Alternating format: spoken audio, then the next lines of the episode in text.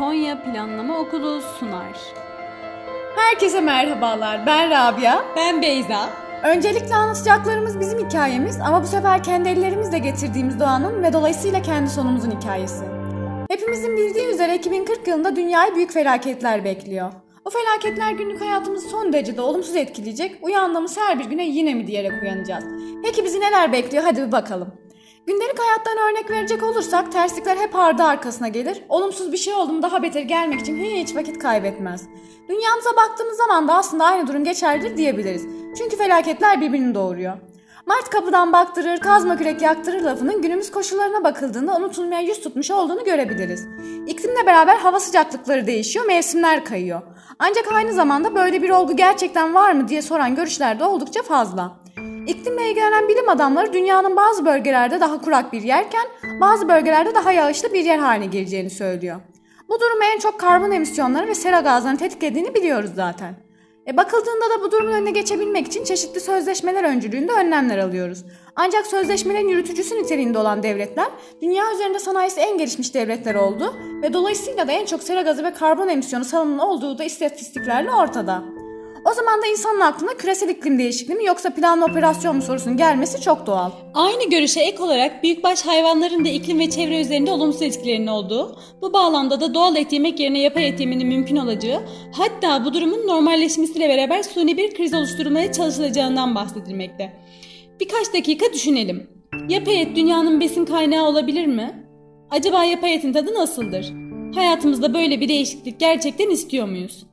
Sera ve karbon salınımının iklim değişikliğinin yanı sıra havaya da olumsuz etkileri var. Çok önceki yıllarda suya para vereceğiz dediğimizde büyüklerimiz hadi canım suya ne para vermesi gibi söylemlerde bulunuyordu. 2040 dünyasında ya oksijene de para verirsek? Yok artık daha neler dediğinizi duyar gibiyiz. Ancak ihtimal dahilinde mi? Ne yazık ki evet. Covid-19 pandemisiyle bile insanlar maske kullanmak zorunda ve rahat nefes alıp vermeye hasret kaldılar. Suya para vermenin geçmişte imkansız göründüğü dönemden birçok felaketin yaşanmasıyla salgın hastalıkların arttığı yeni dünya düzeninde oksijene para vermek neden olmasın? Oksijen azlığının sorun haline geldiği yeni düzende dünyada Avusturya'nın yıldızı parlarken Türkiye'de bu isim Balıkesir olacak gibi görünüyor. Aynı zamanda bu kalabalıklaşma, göçler, iklim değişikliği gibi etkenler salgın hastalıkların çoğalması ve tüm dünyaya yayılmasını da beraberinde getirecek. Dünyanın en beklemediği anda yaşadığı Covid-19 salgını gelecekte yaşayacağımız salgınların bir ön habercisi olmakla beraber kötü günler geride kaldı, şimdi sırada daha kötü günler var sözünü akıllara getirecek. Kentsel alanları yönetmek 21. yüzyılın en önemli kalkınma problemlerinden de biri. Artan nüfusun oluşturduğu kalabalıklaşma 2040 dünyasında çevre sorunlarını da beraberinde getirecek. Şehirler düzensiz büyüyüp gelişecek, artık etrafımıza baktığımızda ağaç yerine su geçirmeyen zeminler göreceğiz. Durum böyle olunca yağmur suları yer altına geçemeyecek veya yüzeyde birikecek ya da ani akışa geçecek.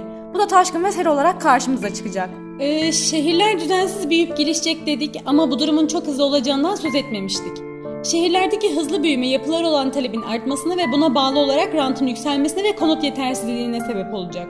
Kent yönetimleri yetersiz kalacak ve şehir yaşamını ciddi bir tehlikeye sokacak. Şehirlerin bu şekilde yapılaşmasıyla arazi problemleri ortaya çıkacak. Geri kalmış alanlardan gelişmiş alanlara doğru bir göç dalgaları oluşacak. Bu göç dalgalarının da etkisiyle beraber insanlar iş bulma konusunda sıkıntılar yaşayacak ve işsizlik çağın çözümü oluşturamayan problemlerinden biri olacak diyebiliriz. Zengin fakir arasında bir uçurum oluşacak ve orta tabaka tamamen eriyecek. Yani bu demek oluyor ki bu yaşanacak krizlere karşı hepimiz aynı gemide olmayacağız. Biz demiştik 2040 dünyasında problemler ard arda gelecek. Bir diğer problem ise kum krizi olacak. Yaşanan iklim değişikliği sonrasında beklenen kuraklık ve çölleşme riski, çölleşmeyle beraber her yer zaten kum olacak ne kıtlığı sorusunu akıllara getirebilir. Ancak durum ne yazık ki öyle değil. Camların yapımında, inşaatlarda ve hatta daha birçok sektörde kullanılan kum, 2040 yılında bulunamamasından kaynaklı bir sorun haline gelecek. Sektörler kum arayışı içinde olacak, hal böyle olunca kum kazıları ve kum mafyaları gün yüzüne çıkacak. İnşaat ve endüstride kullanılması gereken kum üretimi talebi karşılamayacak. Dünya üzerinde en çok kum üretimi yapması beklenen ülke ise Çin devleti olacak. Bu sayede Çin her bir ülkeyi kendisine bağlı yapacak demek hiç de yanlış olmaz. Nasıl yani şimdi kum bulamazsak artık çay bardağında çay içemeyecek miyiz? Aslında tam olarak öyle diyemeyiz. Aslında aşıların muhafaza edilebilmesi için gerekli cam şişelerin yapımında daha çok kullanılıyor kum. 2040 dünyasında salgın hastalıklarda yine aşı üretilmesi durumunda milyonlarca cam şişenin üretilememesi maalesef yine kum kıtlığıyla alakalı olacak. Doğaya verdiğimiz zarar hani ancak bir doğal kaynağın tükenmesi sebebiyle azalacak. Ne kadar acı. Maalesef. E, kum demek her inşaatın temeli demek ama her inşaat depreme dayanıklılığın temelini oluşturur mu onu bilemiyoruz. Bildiğimiz tek şey depremin çok sinsi ve ani olduğu. Ekonomi kötü, zaten bir takım kıtlıklarla mücadele ederken bir de deprem sonrası yaşayacak yer sorunu haline gelince belki de keşke yaşamasaydım diyecekler. Ev sahibiyken artık büyük şehirlere tahliyeler olacak ve misafir durumuna gelecek insanlar. Ancak asıl mesele yerleştikten sonra. İnsanların bir şekilde hayatlarına devam edebilmesi için çalışmaları gerekecek. Ancak zaten işsizlikle mücadele eden halkın aralarında bulacaklar kendilerini. Suyu da kullanmak gerekeceğinden su kıtlığı da beraberinde gelecek. Yani aslında birçok beklenmedik olay farklı bir olay örgüsünü doğuracak. İnsanlık tarih boyunca birçok olumsuz olaya şahitlik edeceği bir döneme girecek de diyebiliriz. 2040 yılını bekleyen bir diğer problem nükleer atıklar ve saklanma süreçleri. Tıpkı fosil yakıtlar gibi nükleer atıklar da atmosfere yayılmıyor. Atıklar çöp konteynerler içine konuluyor, daha sonra betonla kaplanarak yerin yüzlerce metre altına saklanıyor. 2040 yılında dünya bu yer altına saklanan atıkların içme sularına karışması durumuyla karşı karşıya kalacak. Dünyanın beklediği ve üzerinde ciddi bir şekilde durulması gereken bir diğer problem ise mültecilik. Savaş mültecinin yanı sıra 2040 dünyasının bir diğer mücadelesi de iklim mültecileri üzerine olacak. Ev sahibi kavramı unutulacak ve mülteci olmayan kimse kalmayacak. Ne yani şimdi tüm dünya ülkeleri arasında köşe kapmaca mı oynanacak? Yani evet biraz trajikomik ama durum bundan ibaret olacak gibi görünüyor. Peki dünya üzerindeki ilk iklim mültecilerinin Tuvalı halk olduğunu biliyor muydun? Yok hayır. İklim değişikliğinin etkisiyle deniz seviyesi yükseldi ve insanlar evlerini terk edip Yeni Zelanda ve Avustralya'ya yerleşmek zorunda kaldılar. Zaman içinde iklim mülteciliği kavramının gelişmiş ülkelere etki etmeyeceği düşünüldü ancak 2040 dünyasında durum tam olarak böyle olmayacak. Aralarında Amerika Birleşik Devletleri'nin de bulunduğu birçok gelişmiş ülke vatandaşı da yaşanan doğal olayları sonucunda iklim mültecisi olabilecek.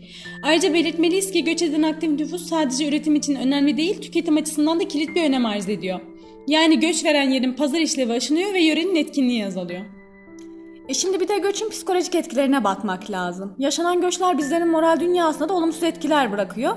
Bir nevi yeni bir mekan değişki diyoruz göç olayına ama kişiyi psikolojik çöküntü içerisinde de sürükleyebiliyor. Bu noktada göç konusunu kültürel yozlaşmaya bağlamak hiç de yanlış olmaz aslında. Çünkü yaşanılan toplumda göçmenlerin de etkisiyle kendi değerlerimizi unutuyor, hatta kopuyoruz diyebiliriz. Yeni değişikliklere ayak uydurma düşüncesi insanların aslında sürdürülebilirlik kavramını hiçe sayması anlamına geliyor.